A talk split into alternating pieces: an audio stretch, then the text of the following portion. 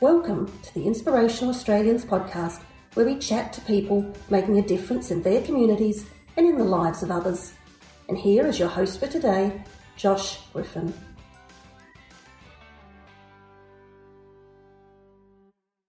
Thank you, Annette, for that intro. So, welcome everyone. And uh, before we get into today's interview and uh, your weekly dose of inspiration, just wanting to let everyone know that we've got our Young Achiever Awards at the moment in full swing.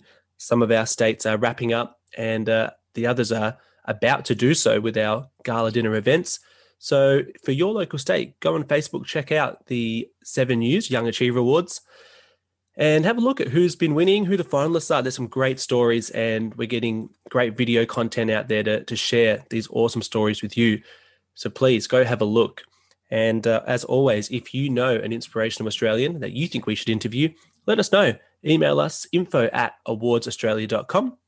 And uh, always make sure you're checking the Inspirational Australians Instagram page for a bit more features on the people we're interviewing. Straight into it this morning.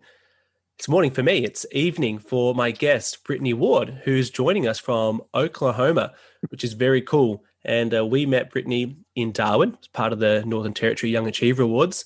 And Brittany has a history. Sounds funny if you say it that way. Sounds like a bad thing. She's got a great track record of working with young people. Um, and I'm really excited to hear more about what she's doing at the moment in Oklahoma, as well as touching base a bit on, uh, on what she started in Darwin, which is still going today. So, Brittany, welcome. Hi, thank you so much for having me on. I'm I'm really grateful to be here.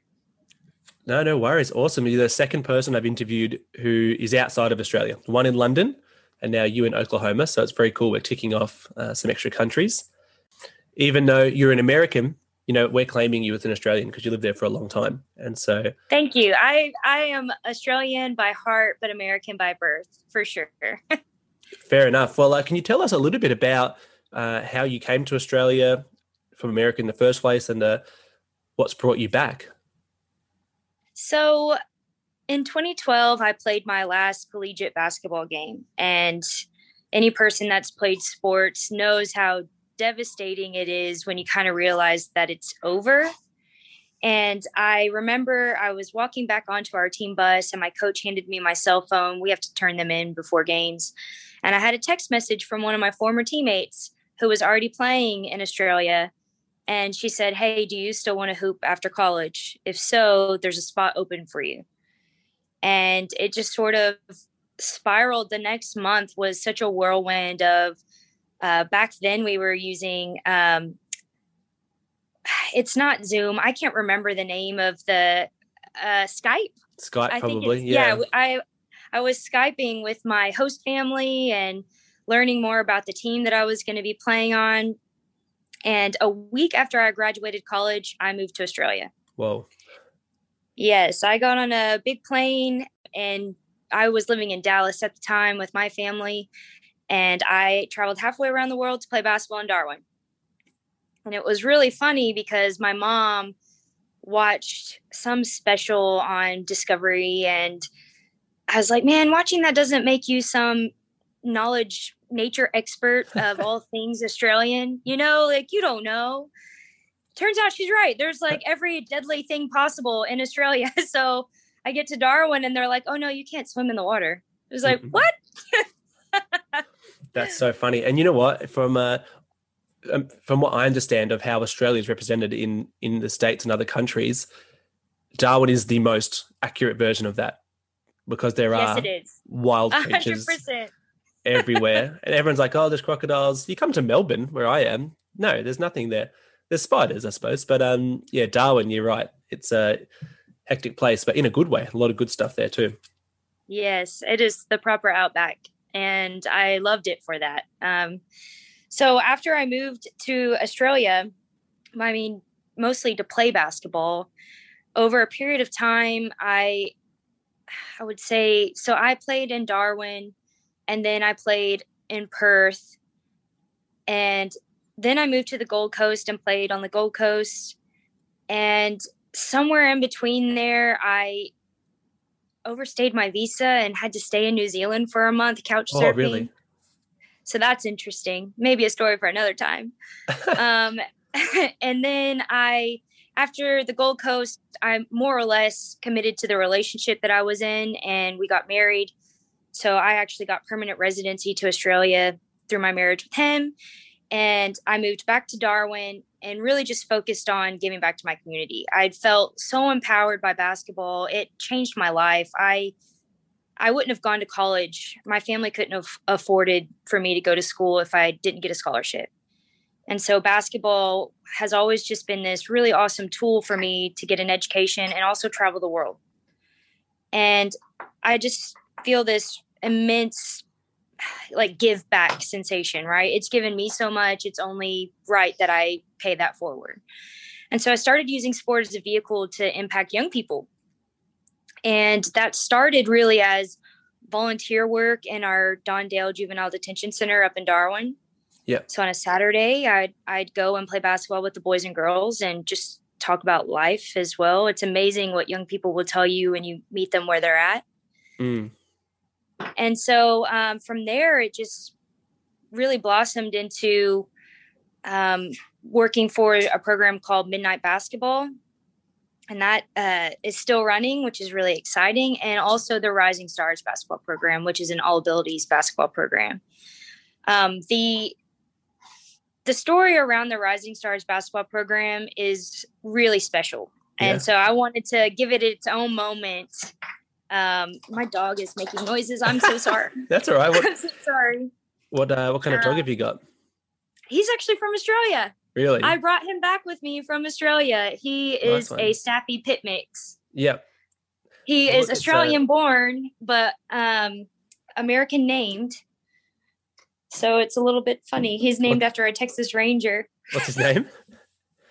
uh, Beltre, after Adrian Beltre, who's okay. actually he's Mr. Three Thousand of the uh, Texas Rangers. there you go. So three thousand is that passing yards or is it um, rushing yards? What's I'm trying to work out. So he uh, Texas Rangers. Am I got the right sport? Even okay, baseball. baseball. Yeah. Showing my lack of uh, American sports knowledge. It's okay no worries. Um, um yeah, right. So, so yeah, our sorry. Oh, I was just going to say it's not unusual for a dog to be interrupting the podcast. It's fine. My dog's done it. Um, a few weeks ago, we had Amy Hetherington, who also is a Darwin.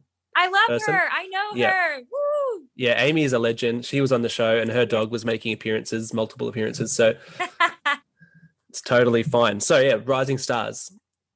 Well, actually, okay, first, so, I do have a question before we get there. Um, yeah. You, know, you, you, dropped it very casually. I was playing basketball when I started volunteering with kids in a juvenile center. You know, how does that happen? Because it's not something most people would think to do. Is it something that you'd heard of, someone mentioned it to you, and you thought, oh, yeah, I'll, I'll do that? Okay, so then we're going to have to turn back the, the time clock a little bit and go back to college. And um, I guess my passion for working with youth really began there. And I I didn't realize it until there was a young lady from uh, a young woman from England playing on our soccer team. And she sort of developed this community outreach program for our university. She spearheaded that whole thing. And then as she, you know, was getting closer to graduating and moving on, she passed it on to me. Hmm. Yeah. and cool. so I became this liaison between our athletic department and the greater Austin community. Um, and so I had to do like drug tests and background checks and all these other things to be representative of both the organization and our, our, our athletic department at St. Edward's University. But it was so worth it. And we worked with like halfway houses, our juvenile detention center. We worked with um, some orphanages and even uh, cancer wards with uh, Del, um, the Dell Hospital with the the children's wing. And so yeah, that's really where it started for me. I realized more than half the battle is just putting your shoes on, right? Like going to the gym, putting your shoes on is the first yep. step. And all sometimes the hardest. Totally. And it's the same thing with volunteering. Um, you might have had a full day of work. You might have had a a doozy. And the last thing you want to do is give an hour of your time, that that precious time to someone else but man, when you get there and you realize the impact that you're only your one hour made in that person's life, it's it's really special and meaningful. Yeah. And so from there, I I know I know it's possible, and I know the great impact that being a consistent presence in a young person's life can have. And so that's why I started going to the juvenile detention center. I I I like to give people in our community that maybe don't get an opportunity to share their voice or to be seen. I want to be the person that is able to do that. I want to make them feel seen and heard and valued because I really believe every person is valuable. Um, everyone has something to offer and bring to the table. You just have to maybe like give them the chance to speak it and you have to be open to receive it. Yep. And so um, from there, I it was a period of time where my host family, uh, her na- her name is Lisa. That's the mom, and so I was living there, and she has two, three daughters, one of which um, struggles with mobility. Yep. I don't know exactly her di- her medical diagnosis in that, but she was playing in um, under 14s basketball league in Darwin, and so I went to watch. And so I'm living with them, and so I'm seeing like the day to day of what it takes to um, be proactive in that sort of family environment and, and, to be accepting and loving in that environment. And so I go to basketball and, I, and I'm watching her daughter play. Her daughter's name is Gabby. And uh, the one of two reasons why I started the program. And I'm watching her play basketball. And it, it's a critical moment for both Gabby and the team because in Darwin, we don't have a huge population of young people playing sport. It, just because our, our population is smaller than in other yeah. states, you know, it's it's more rural. So it's a critical time for those young girls on her team to be developing skills and try, trying out to be on the national side. They were being really inclusive of Gabby and and really making sure she was able to feel a part of the team. But you could tell that Gabby still still didn't feel fully a part of it and also yep. struggled to keep up. And so I asked, you know, I asked her mom, Lisa, why why is she not playing with her friends, with her peers? Is there a place where she can go and have her own community and play basketball? And her mom said, No, it doesn't exist. And I said, Okay, well, watch, it will. from there, uh, several months, and I had really good backing from an organization called PARBA, and so that's the Palmerston and Regional Basketball Association. And we just really put our foot on the gas pedal and got out in the community, pounded the pavement, went to different all abilities programs and um, employers and said, hey, this is really important for your employees' overall well being and for their health. We're asking for you to give two hours out of their work shift or two hours out of their school day to come and participate in this program and man it, it it it bloomed into something really incredibly special. I mean people will come and watch the finals and cry wow. because it's really really special to see sports when it's on a com- a competitive level. Like this is super recreational but on a competitive level we lose so much of that sportsmanship and celebrating even the little victories. And in rising stars basketball we had such an opportunity to do that. So maybe in the first week, um, you didn't dribble anytime you touched the ball. You just ran with the ball. Yeah. But towards the end of the program, you would dribble in between some of your running. That is incredible improvement, and that should be celebrated. Um, also, there was a young woman in our program who won Rising Star of the Year, and she received that award because uh, towards the end of the program, she was actually using her words and speaking to her peers whereas before she she didn't she she was selectively mute. She didn't yep. want to speak to people. And so again that is a huge celebratory moment that she got to have in front of everyone. Playing in a community that she felt comfortable in that she felt included and celebrated obviously gave her the confidence didn't it to to start using her words in that way which is so cool. Yes and it made them feel a part of something bigger than themselves and you know that's important for young people full stop. Yeah. all abilities and and beyond. That is for everyone. And when you have a, a coach or you have peers like pumping you up and supporting you that's incredibly empowering. Mm. it's funny when and, i um no you sorry you finished that thought brittany. I was just going to say you know in in its inception i did receive a little bit of pushback in that um, basically people are wanting to see it proven. And and i i would say to any the point of this podcast is to be inspirational. And so i would say to any of you listening man just keep fighting the good fight. It will fall the pieces will fall into place as they are supposed to. Keep doing it for the right reason with the the people that you are serving at the forefront of your mission and how you're pitching and selling to your community and it will happen. Don't give up because I, I, mean i'm a testament to that. It, mm. it does happen. What i was uh, was going to say and that's actually a really good message just before i say that um, for almost any activity you're undertaking whether it's something to serve the community whether it's a business to serve your customers and clients if you're doing it for the right reasons and serving those people first and foremost living and uh, actually working with your values in mind then yeah it will be successful because yes because you're doing it the right way. You're right. So there will be challenges, but but yeah, it's a good message, Brittany. What I was going to say is, um, you know, you hear some people say, "Oh, no, I don't like sport," or "I hate sport," and to me, there's two different. Sport is two different things. You touched on this. Um, there's a competitive, you could say, whether it's professional or or um, not professional, but really competitive. You're playing in a high level to win, or there's sport that brings people together. That's enriches communities, and to me, that kind of sport. I, mean, I love playing competitive basketball myself, but that is more rewarding the community side where you know what you're talking about. You're seeing these improvements in people, and you know you just be uh, all smiles at the end of each session. I'm sure. Yes, and and they're literally celebrating. The other team will clap and cheer when when someone on the opposing team has been struggling to score all game and then they finally score there's not a seat in the in the in the stadium that has a butt in it anymore. Everyone yep. is up and cheering. Every single person is celebrating that point, and it's yep. just a really special thing to be a part of. It's really heartwarming.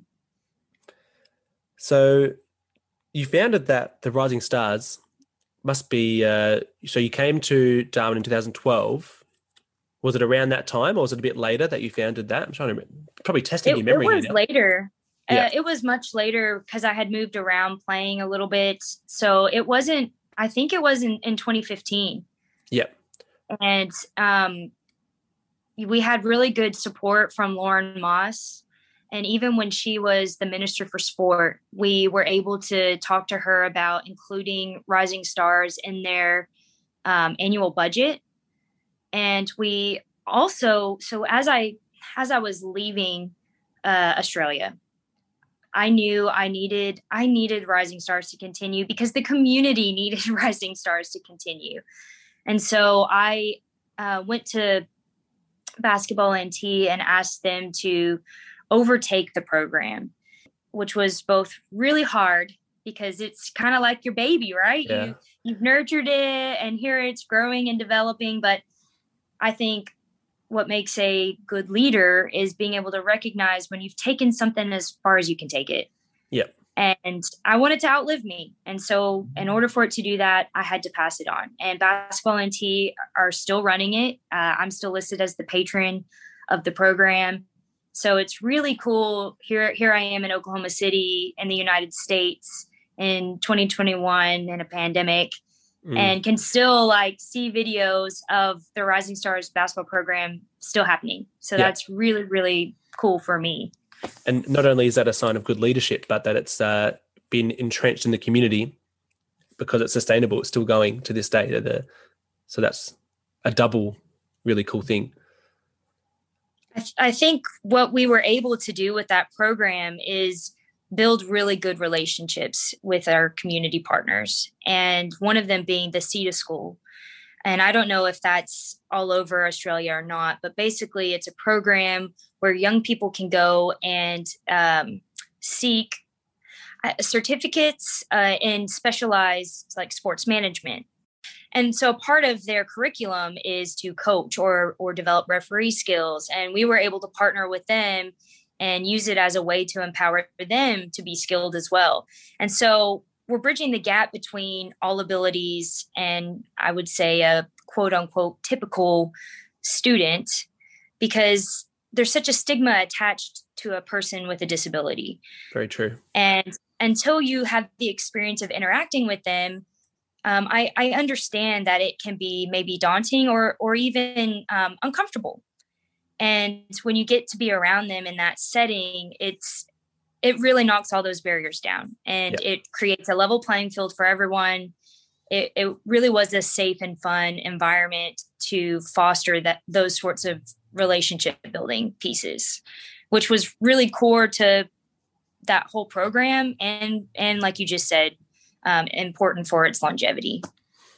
I can speak personally, just from my own experience, that um, when I started working with these awards back in 2013, I hadn't been in contact with many people who who had a disability, whether physical or or otherwise. And you know, for my again, I can only speak for my, myself personally. I was thinking, well, I started meeting people through the awards at the events and thinking, okay, how do I interact? Do I look at them? Do I look away? And as you meet people and you're talking to them, you realize they're just humans. They're just normal people. You right. just act the exact same as you would with anyone else that you would meet. And that just clears up everything.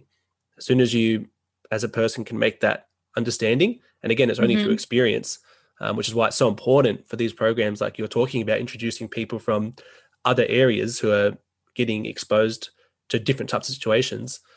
Yeah, it's uh, the more I hear about it, um, it just sounds like such a great program. So well done, and uh, thank you. Very, uh, it is really truly inspirational. Not, it's really not just me, man. The the community really bought in and helped make it what it is and help it continue.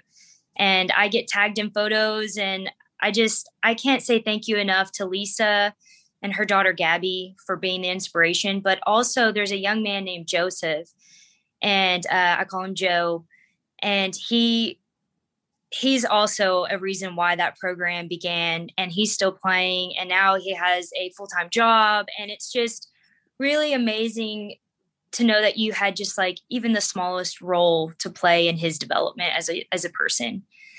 Um, I, i'm just really thankful for all of them and all of their support and getting that program off the ground. For sure. Still talking basketball but now connecting it to the young achiever awards that you're a finalist in in uh, 2017 and 2016. There was another program you were involved in called Midnight Basketball. Now, one of my memories of that is because I was at the event, and I can't remember if it was 2017 or 16. And uh, I was managing that event, and I remember, you know, liaising with you, and you're saying, "Yeah, I don't think I can come. I've got midnight basketball that I'm running." I'm, and uh, we're looking at the times, and I'm like, all right, well, move your category to the end of the night and hopefully you can make it at the end. Firstly, can you tell us a bit about Midnight Basketball and then your recollection of, of that event, if you can remember it at all? Uh, first of all, that is classic Brittany for sure. um, that's hilarious, and I love that. That's uh, one of the things you remember most about me. um, so, Midnight Basketball actually had its inception in the United States which is really interesting. And um, it's its own entity and it's based out of Redfern, Australia, or that's where it began. Yeah. Yeah. So it's all of these working parts that come together to, you know, for financials and the city of Darwin uh, really took ownership of that program and really made it the success that it became in Darwin specifically, but also uh, we had really great people. We had such great volunteers in that program that took ownership of it too, and had we had such great buy-in that man, when the adults are excited about it, it just like spreads, right? Mm. And and it's really infectious, and it gets the kids excited, and it gets the surrounding community excited. And so we started getting. Um, so sorry, I'll back up. I, I get excited. so this program um, really is targeted towards um, at risk 12 to 18 year olds. And where our argument was yes, that is a huge range of young people, but the level of play, the sport is the vehicle. The sport is the vehicle towards uh, life skills. So uh, on the back of our t-shirts, it would say no workshop, no jump shot. So you don't get to participate in the games if you don't attend the workshop on the night. Yep. And so it was really structured, very structured evening around uh, having a team dinner, having a workshop, and playing games with your peers. And once you were in the doors of the stadium, you weren't allowed you were not allowed to leave. So we had security um, just to really protect the safety of our young people. Because um, I'm I'm talking like fairly high risk young people. Some of them uh, had anklets on. I mean, wow. I I mean we and those are the young people we want. We want them to be inspired by their peers or be motivated to make a life change or or just find someone in, in a consistent positive adult role model that they can talk to about what's going on in their life so we had a youth worker on site every night we had a police presence but not as police per se more as like a community engagement um, yeah. in fact uh, glenn warrior he was one of our coaches and in fact we actually took a group of young people to Sydney to participate in a midnight basketball tournament. Uh, we made an all star team and nice. took them out of state, which was really, really fun and rewarding. But uh, back in Darwin, how that program works is you have you run that tournament twice a year and they're in eight week blocks. And so you run like regular season play, and then the last night is uh, like the finals and everyone makes the playoffs. Um, it's just a matter of seeding, and then the the final is really uh, is fun, and we do like introductions. This might be the only opportunity these young people get their names called in, in a basketball stadium. Um, so we we do introductions, their their first and last names. Um, we have a DJ on site. We have people commentating during the game we have halftime games and skills challenge for people our other young people and any parents or whoever come to watch uh, can i quickly um, in. interject yeah. there for people who don't know basketball the introductions before the games with a dj for kids that would just be really cool i just want to highlight how cool that would be so i mean it is really special to be in the spotlight for a minute and i know mm. there there's a bit of shame around that, um, especially with working with Indigenous people and Torres Strait Islander young people that we were working with in Darwin. But it's it's also important to be able to navigate that and to have those sort of skills because when you are joining the workforce, eventually you, you have to sell yourself. You have to be able to. Yeah, it was just a really great moment to see our young people getting their names called, getting uh, pumped up with the DJ and all the fans. Yeah, because for these kids, they you know be shooting around in the just in the backyard, whatever it is, with friends, and you know, but they're pretending they're Michael Jordan, they're Kobe Bryant, whatever it is. And part of that, when you if you followed any NBA or anything, is yeah, is the introductions. It's like it's such a big thing, and so yeah, that would it would just be that would have pumped them right up it's a, it's really important to note that this program was really targeted at the young people that would need it the most. And that's not to say that uh, we certainly did have other young people involved that we thought could be really good leaders and gain experience through that process as well. But you know, if English was a second language, if they had just moved to Darwin um, from seeking asylum, or if uh, they were in a residential care facility. Like we we wanted those young people because they're the ones that are yearning for someone to see them, are yearning for someone, excuse my language, to give a shit about what happens to them in their life. And man, our volunteer group just did such a great job, and it was such a fun uh, atmosphere, even as a volunteer, that many people would bring their friends so our volunteer pool was constantly growing because one friend would bring one friend and then they'd bring someone else. And we just really created this environment where everyone felt a part. It was like a big family. That's awesome. And i would say that we were able to like i said make that all-star team. And so we traveled. There were it was me uh, sean he's a really great volunteer um, glenn and uh, another luis and we all took that team to Sydney and stayed in dorms. And I'm not even going to be coy about it. Our team was the best behaved, they were top notch. Uh, when it came down to the finals, there was a bit of a injustice done to our team and they just straight rose above and had so much great sportsmanship so humble and showed so much integrity. I just like I was blown away by them. I was really inspired by the young people they were becoming. I yeah. it was really really incredible to see them through adversity just rise up. And I of course, that's what they do in their everyday life. They rise up. And to see them on that stage in front of all those people in a different place to do that was really inspiring to me. Yeah, it's super cool. It's um it, shows the yeah, again, the power of sport and the power of believing in in people and, and and how they respond when they they know that they've that they're being believed in if that makes sense. Yeah and i think any person that works with young people knows you are not always going to get a high five. You're not always going to get a pat on the back probably not going to get a thank you and you just have to trust in the process and know that you're not always going to reap what you sow immediately.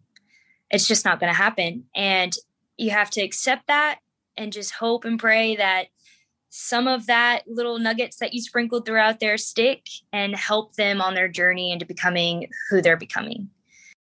I actually started working for the Stars Foundation, which is an org- uh, a mentorship program that's now going Australia wide. Again, a really incredible program run by really incredible people. They also center around four pillars, and culture is a big part of that. And uh, they serve Aboriginal and Torres Strait Islander uh, young women. And so STARS exists to inspire and give some hope for these young women. It, it was just really wonderful to be a part of that program too. And I had really great mentors and bosses that helped me realize that, yeah, it's it's not always going to be rainbows and sunshines and it's not always going to be a pat on the back but be consistent show up do your job and it will pay off and i can say that on my way out of the Stars Foundation, I was crying. I cried so hard on the last few days at that job. My girls cried so hard to say goodbye. And um, I got a letter on my desk written privately from one of the girls.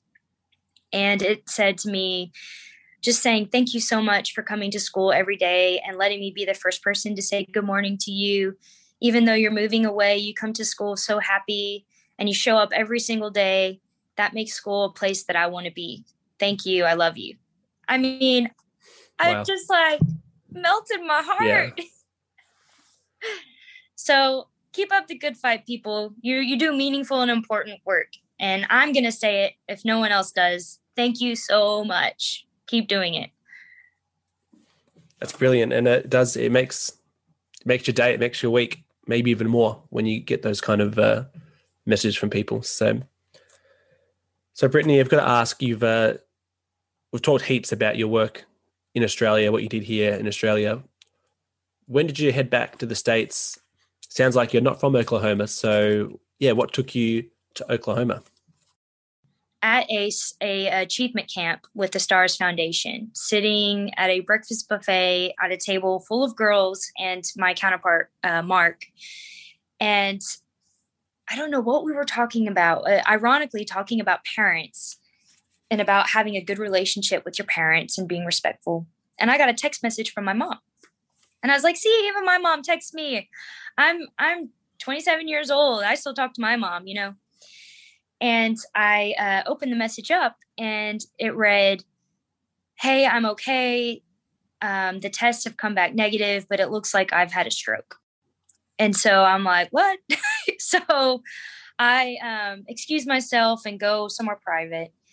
And I call my mom and she's like trying to whisper. She's like trying to be like trying to pretend like nothing's wrong. Yeah. I was like, uh, hey, so uh, I just got your message. Are you okay? And she's like, oh, I didn't mean to send that to you. It's like, what? I need to know that. Um, yeah, my mom. So my mom has um, autoimmune uh, disorders, multiple yep. types of them, primarily lupus. And um, it has caused so lupus. For those who don't really know, autoimmune stuff really is like your body. Your body's defenses are attacking your body's organs. Your body is attacking itself. And my mom has to rely on medicine to regulate that, or she could die. Mm.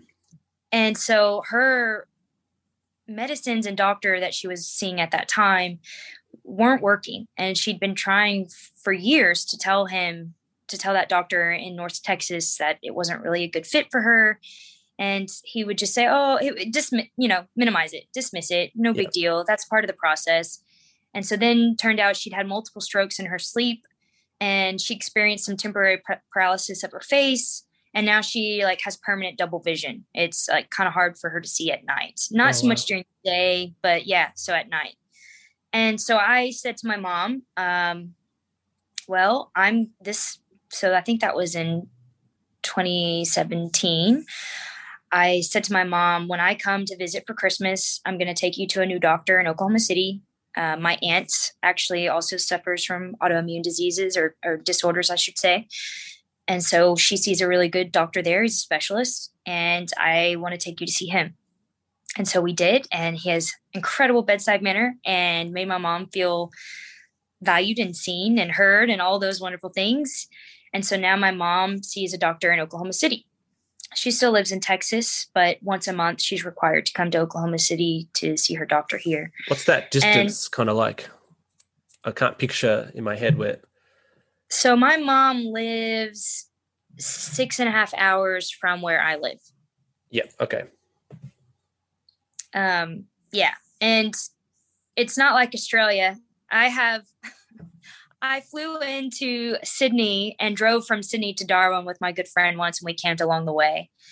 And you're talking like kilometer like thousands of kilometers and on a daily, you know, drive 15 to 17 hour drives and nothing in between, just like desert, right? it's not like that in America. Every 10 every 10 feet there's like a gas station or you know so you don't have to have uh, your boot doesn't have to be filled with gas cans and you know you're, you're sorted on that but um yeah so my mom I, I, moved back to America because I wanted to be closer to my mom. So yep. even though she is six hours away, she's much closer than, you know, two hours on a plane to get here. So that's why I moved back. That's a good reason to do it. Yeah. And uh, so then did you um, find work in Oklahoma rather than, you know, in Texas where where you're from or how did that kind of all eventually? Yeah. Initially, I was working and uh, training on site as a dental assistant. And so I know so much about teeth that I may never need to know again. um, so, but it was really interesting and challenged me in different ways.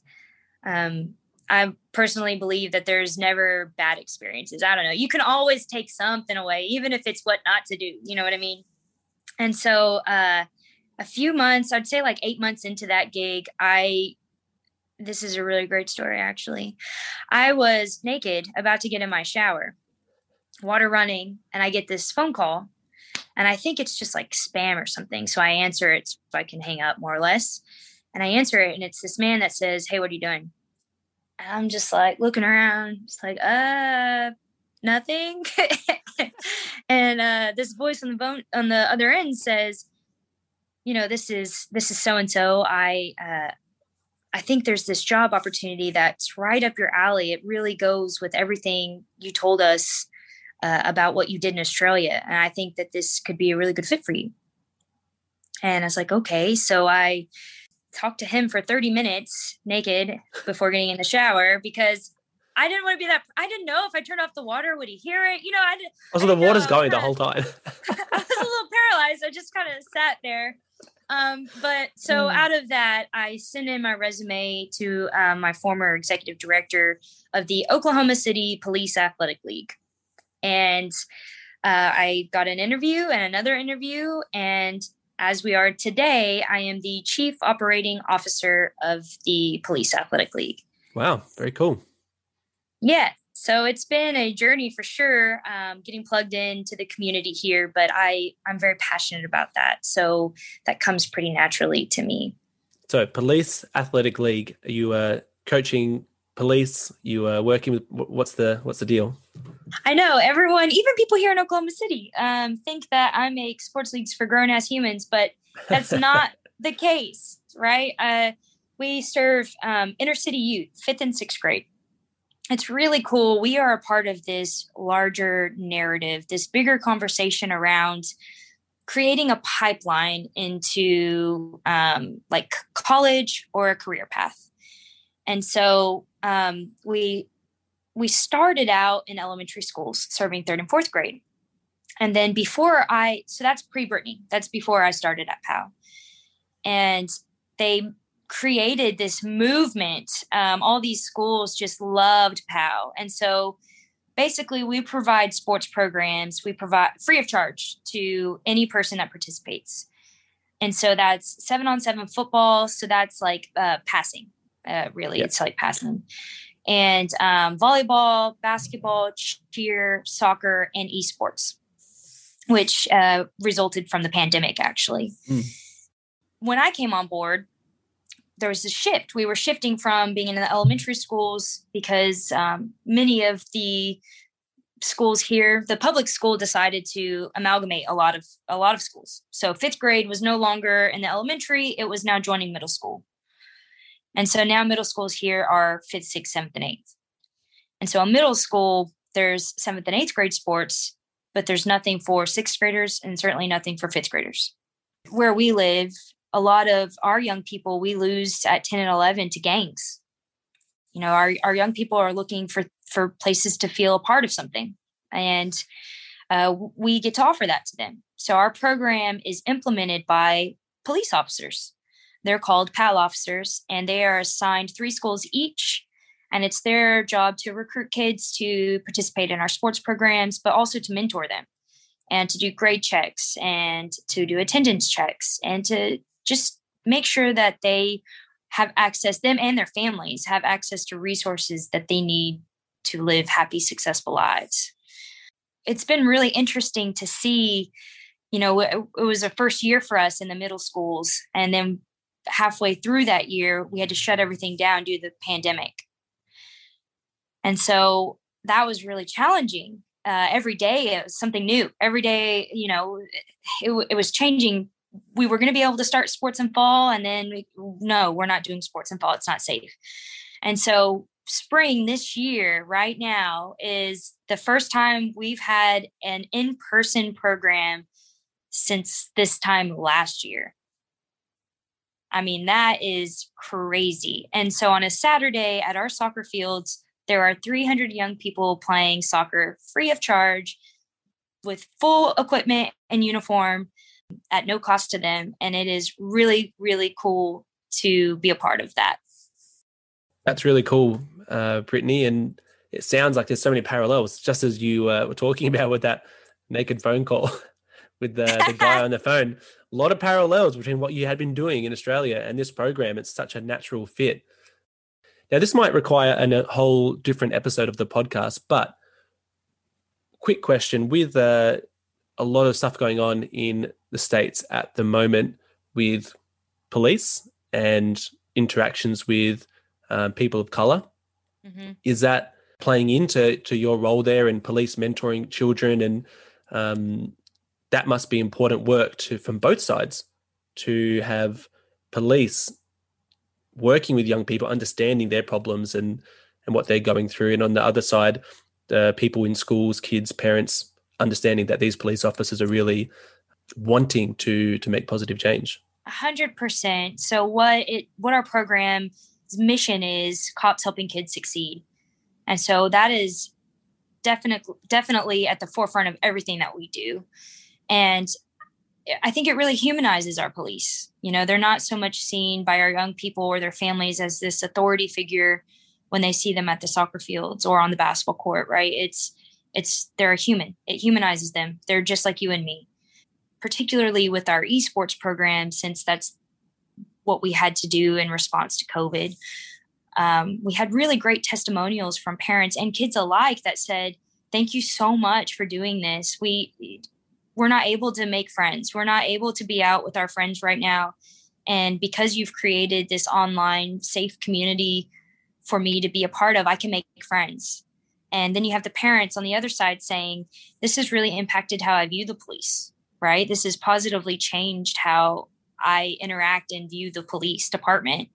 Then also, um, how impactful it's been for their young person's self esteem and how it's allowed them uh, given them this voice and it carved out a, a space for them in their school community that they didn't really feel a part of before and that's what it's really all about you know we we have a really privileged opportunity for a short window of time to influence these fifth and sixth graders.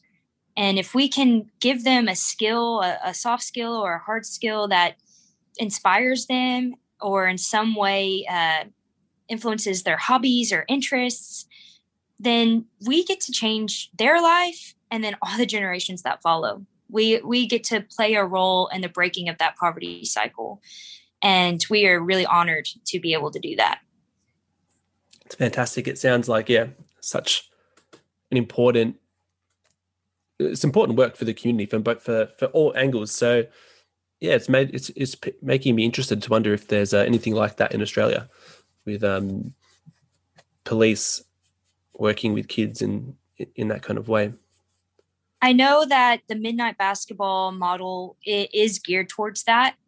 And I do know for a fact in Darwin, they have a really great youth diversion program that focuses on going into. So I, I can't speak for the rest of Australia, but certainly in Darwin, there are pockets of community. And it's really interesting to go. It's like another world when you drive into a community that's in the middle, like urban, it's in the middle of the city but it is like community you know what i'm saying right yeah. and and so their jobs are to go into community and host events with the kids and get to know the families and yeah glenn did a really great job of doing that and helping helping bridge the gap between young people and police too over there. I, I can't speak for the rest of australia but i do know that that was happening in darwin when i left.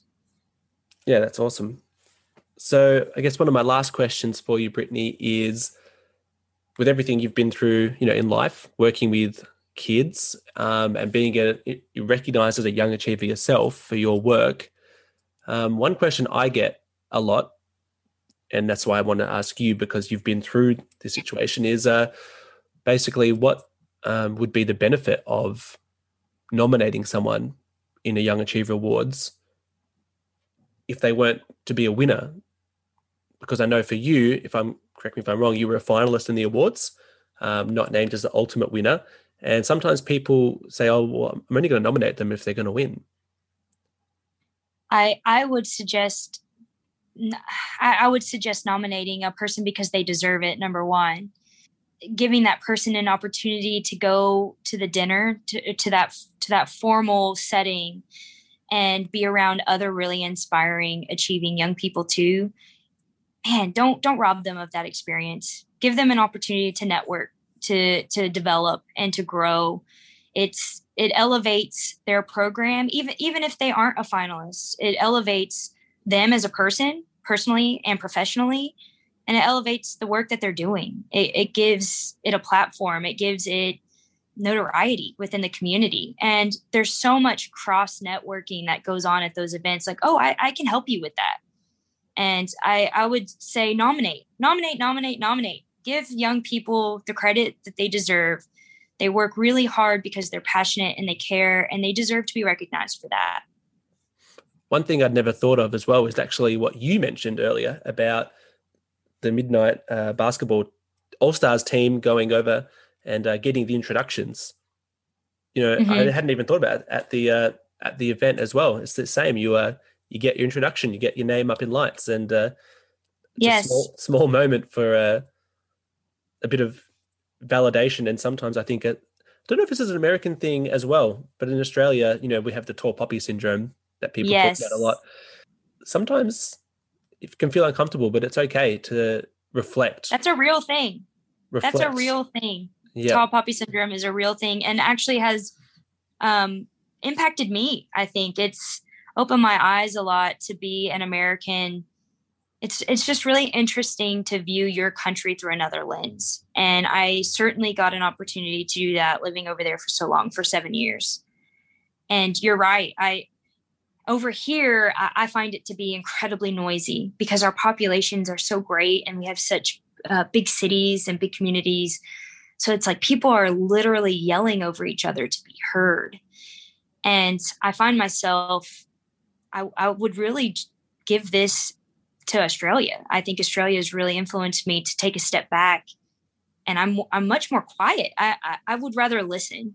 There's so much power in listening, and I think people as a whole, don't get me wrong, not just Americans, but people as a whole have lost the art of listening, and it's really can be a powerful thing. It can it can resolve issues. It can it can really um I don't know it it can just really change a situation when you can really actively listen to somebody and not just hurry up, hurry up, hurry up. Are you almost done? I need to say this. You yeah. know, that talk that's going on in your head, you know, wait your wait your turn. Let that person be seen. Let them have their chance to be heard. Like validate what they're saying. It's just as important as what you're trying to say too. And so, yeah, over here, I would say it's incredibly noisy. People are fighting for the spotlight. And in Australia, people are like, "Oh my God, please spotlight, don't touch me. like, I don't want it. Please go away." Um, uh, so funny. that that was really interesting to to experience that, and it certainly has impacted me as an adult now. Um, it, I, I feel myself leaning a little more towards the tall poppy syndrome. I'm not to lie. Well, uh, Brittany, thanks for your time. As I said at the very start, this morning for me, this afternoon for yourself. Um, understand you've had a long day. So uh, thank you for for giving up your time. And it did make me think at the start you were talking about you know when someone has had a long day and they just got to get the shoes on to go to the gym or just got to get out the door to their volunteering. I thought, I wonder if you've uh, realized it's actually the same as what you've done for us. You've given us an hour of your time this morning, so um, this afternoon. So thank you for that. And uh, I've got so many basketball and like college related questions that we, we might have to do a little bonus episode another time where uh, I just get to ask all the selfish questions that I want to ask about uh about that stuff. Of course, so, I'm always available for some Aussie chats, but we'll have to do it with the brew next time. Yes, true. We'll, uh, I'm trying. What would be the ideal time? I wonder for uh, still in the afternoon for you. Maybe. No, I don't know. I'll just have a morning beer. It doesn't matter. But um, yeah, it'll have to be a morning brew for you. But hey, it's okay. a morning beer is pretty good. It, feel, it reminds me of holidays. I love yeah, it. I'm yeah. a I'm a proponent for it. Day drinking 101. I'm in. It's good. Brittany, if people were wanting to connect with you or you know follow your um, journey and and things like that, how can they go about it? Well, I am on Instagram as bward2, or you can. I'm on Facebook too. Send me a message, or if you're not wanting to be that personal and just want to send an email, that's totally fine too. It's Brittany, B R I T T A N Y, D for Diane, period, ward at yahoo.com. So brittanyD.ward at yahoo.com. I would I would love to have a coffee and a chat with any person that's that wants that's up for it, that wants to do it. Lovely. Awesome, Brittany best of luck. I think you mentioned earlier um, off air that you've got the playoffs coming up for the uh, Police Athletic League. Is that right? We do. So, not this Saturday, but next Saturday. And we're also hosting a health and welfare that same day. So, bringing uh, resources to community versus asking the community to seek them out. So, it's going to be really exciting. Great idea. And uh, yeah, good, good concept of doing it. Thanks again for your time. Certainly an inspirational Australian slash American. And uh, we'll look forward to chatting to you again and talking a bit more about sports and having that morning beer. Yeah, I'm in. Thank you, Josh. I appreciate it. Thanks, Brittany. I hope you enjoyed that interview. If you liked it or any of our other episodes, it would be great if you can rate and review the Inspirational Australians podcast. It really helps us out. If someone you know needs a little dose of inspiration, why not let them know about this podcast? And if you haven't already, make sure you're subscribed so that you won't miss an episode. Join us each week as we talk with ordinary Australians achieving extraordinary things. You can always head to our website at awardsaustralia.com slash podcast for more information and details on each guest. Now, before we go, I'd like to thank Annette, our producer. Here's a fun fact Annette is my mum, and our other host, Jeff, is my dad. This podcast is brought to you by Awards Australia, a family owned business that proudly uncovers the stories of people who make a difference for others. We can only do this with the support of our corporate and not for profit partners as they make our awards programs possible. So, do you know someone making a difference? If you'd like to recommend someone to be a guest on the podcast, get in touch through our Instagram page, inspirational.australians. Or maybe your business might like to sponsor the podcast or get involved with the awards we run. Head to our website awardsaustralia.com for more details. Until next week, stay safe and remember, together we make a difference. Thanks for joining us today on the Inspirational Australians podcast. We hope you enjoyed listening and have been inspired by ordinary Australians achieving extraordinary things. So it's goodbye for another week. Remember, together we make a difference.